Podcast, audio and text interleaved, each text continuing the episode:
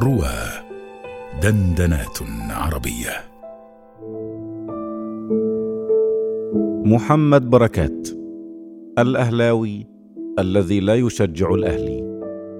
مقال نشر على موقع إضاءات بقلم محمود عصام بصوت الراوي أيمن مسعود. في غرفة مكتب بسيطة يبدأ المشهد. يبدو من أثاث الغرفة أننا في تسعينيات القرن الماضي.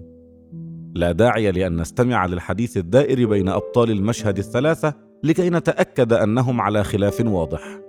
رئيس نادي السكة الحديد المهندس أبو العلا فرحات يستمع للعرض الذي يقدمه مندوب رئيس النادي الأهلي حينئذ صالح سليم. أما ثالثهم فكان المدرب إبراهيم يكن مدرب الناشئين في نادي السكة الحديد. خمسة آلاف جنيه هي العرض المقدم من النادي الأهلي للحصول على الناشئ محمد بركات. يحاول رئيس النادي أن يظفر بمبلغ أكبر بينما يؤكد مدرب الناشئين أن محمد بركات لا يمكن بيعه الآن. وإن حدث فليس بعرض زهيد كذلك. يرى يكن في عيني رئيس ناديه أنه أصبح أميل للموافقة على العرض. يخرج الكابتن يكن من جيبه ظرفا أبيض ممتلئا بالأموال ثم يصيح سأشتري أنا بركات بنفس المبلغ وليبقى في النادي.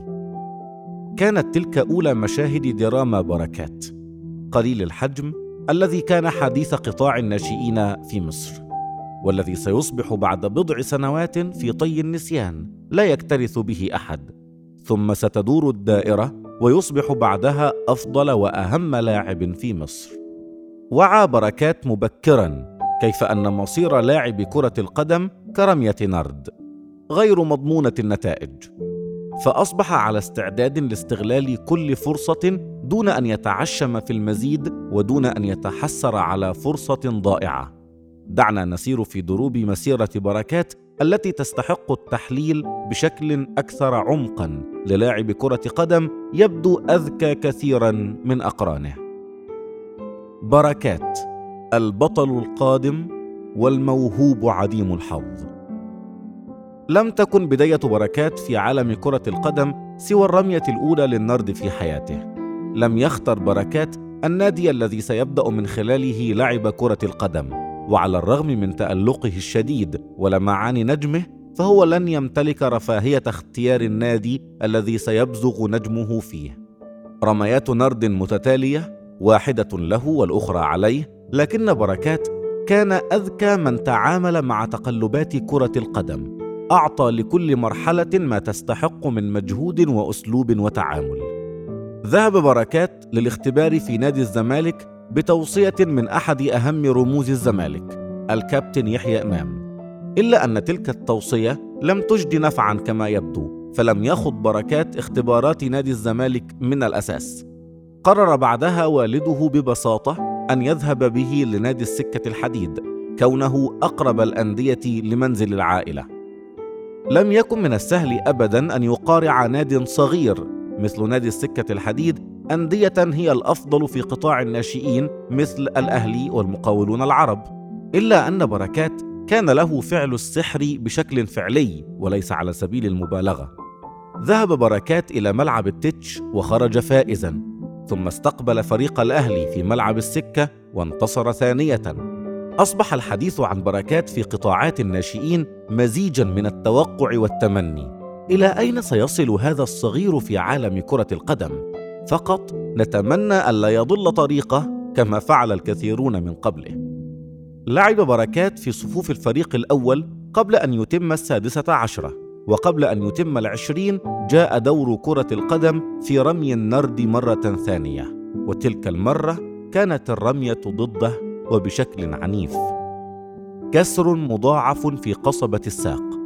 تلك الإصابة التي تحتاج إلى تدخل جراحي وتترك مصابها على عكازين لفترة ليست بالقليلة. كانت تبدو النهاية وشيكة خلال ذلك الوقت. بدأت تزداد قناعة بركات الشخصية بأن مشواره مع كرة القدم لن يكتمل. هو مجرد بطل من أبطال القصص التي يقصها الناس مستغربين من مصائر الموهوبين غير المستحقة. أصبح بركات طي النسيان بعد أن كان محور الحديث لسنوات. لم يكن عرض صالح سليم للناشئ ذي الثلاثة عشر عاما محمد بركات هو آخر عرض يرفضه نادي السكة الحديد. بل إن كل أندية القمة حاولت ضم بركات دون جدوى. وبعد الإصابة قرر نادي السكة أن يوافق على أول عرض يقدم لبركات. هنا ظهر نادي الإسماعيلي فارس المراهنات الأول في كرة القدم المصرية. راهن الإسماعيلي على بركات وكسب الرهان. إلا أن بركات الإسماعيلي كان مغايرا تماما لبركات السكة الحديد. ذاق بركات طعم النجومية وتجرع مرارة فقدها وأيقن أنه الآن يمتلك النرد في يديه ولا يملك سوى رمية واحدة. فليكن. بركات الإسماعيلي الآن أو لتنسى الأمر للأبد. بركات هنا هو بركات الذي حصل على فرصة أخرى بركات الذي أيقن أن كرة القدم قادرة على أن تعطيه ظهرها في أي وقت.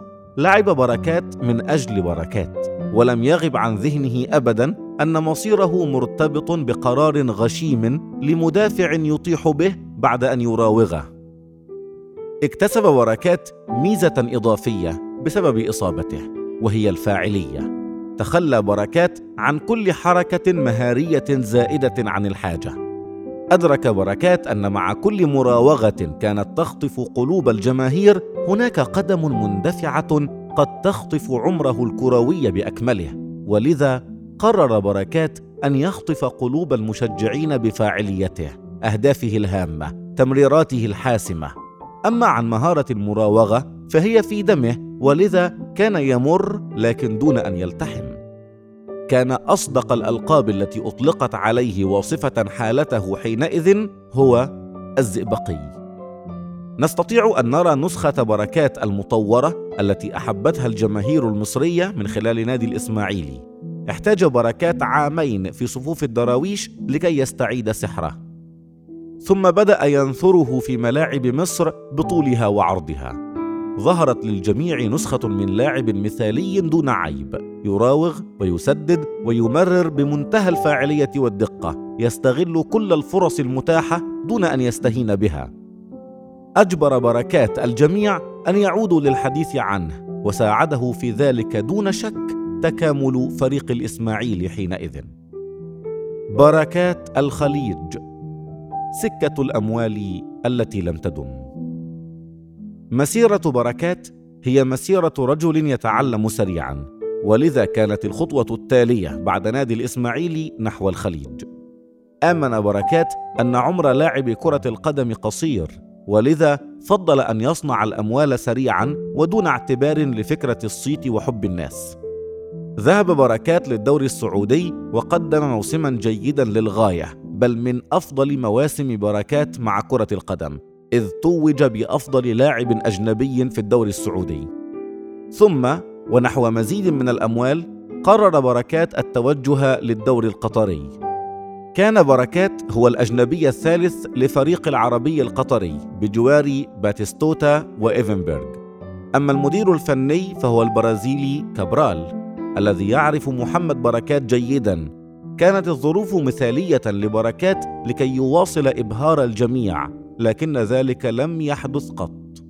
هنا وجد بركات أن حساباته لم تكن دقيقة كما ظن. كان بركات يلعب وهو ابن كرة قدم الشوارع بطريقة لعبه المعتادة فلا يسمع آهات أحدهم في المدرجات. يحرز هدفا لا يحرزه سوى لاعب محنك وينظر للجميع فلا يجد سوى ابتسامات واهنة وكأنها حصة تدريبية. أدرك بركات سريعا أنه ربما سيحصل على الأموال في الخليج لكن عمره الكروي سيصبح أقصر فهو لن يحتمل اللعب في مدرجات خاوية. هنا تبرز ميزة بركات الثانية. هو رجل قادر على رؤية المستقبل بشكل جيد ويأخذ من التجربة سريعا ما يفيده في المستقبل دون أن يضيع المزيد من الوقت. بركات الأهلي فن صناعة النجوميه كان بركات على استعداد تام للعودة إلى مصر لكي يصنع المزيد من النجومية المستقرة بأموال أقل ولكنها ليست أقل بشكل كبير وهو ما توافر في عرض الأهلي المصري الذي لم يمل من محاولات انتداب بركات قط. راهن الأهلي على عودة بركات للتألق بعد موسم سيء للغاية في قطر. ولا شك أن بركات يحب تلك المراهنات. وساعدته الظروف مرة أخرى من خلال تكامل الفريق ووجود داهية برتغالي يدعى مانويل جوزيه. هنا نرى بركات في صورته الأكمل. يقسم البعض أن بركات مشجع وفي لنادي الزمالك. ويؤكد هو بنفسه أنه ينتمي لعائلة تشجع الزمالك بعنف ثم يعود ليرد على أخبار انتمائه للزمالك بأنه معجون بمياه الأهلي. والحقيقة أن بركات أدرك سريعا مدى التشابه بين نسخته الحالية وبين النادي الأهلي نفسه. لاعب يلعب من أجل القميص الذي يرتديه فهو لا يؤمن كثيرا بفكرة الانتماءات. فلا حب أبيه وتوصية يحيى إمام أدخلته الزمالك ولا تمسكه بنادي السكة الحديد أنقذه من فخ الإصابة.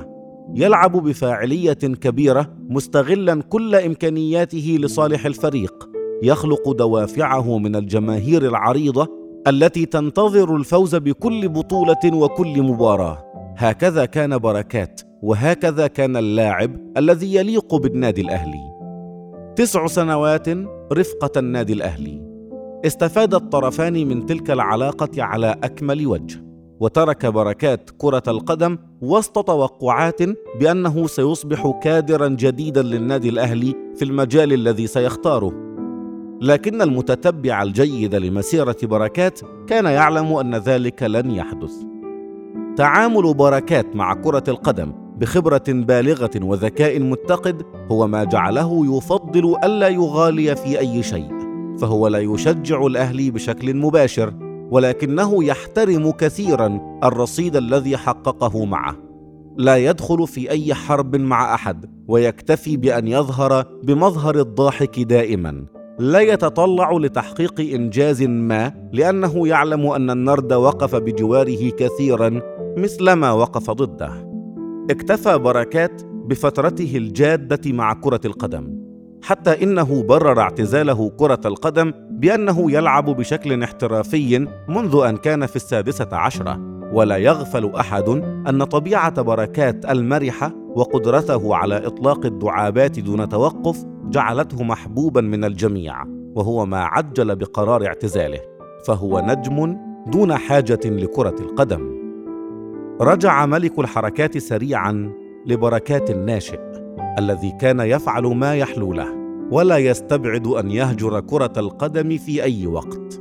هو يفضل المتعة دائما لكنه كان مضطرا أن يلعب مع النرد لعبته وألا يستسلم ابدا.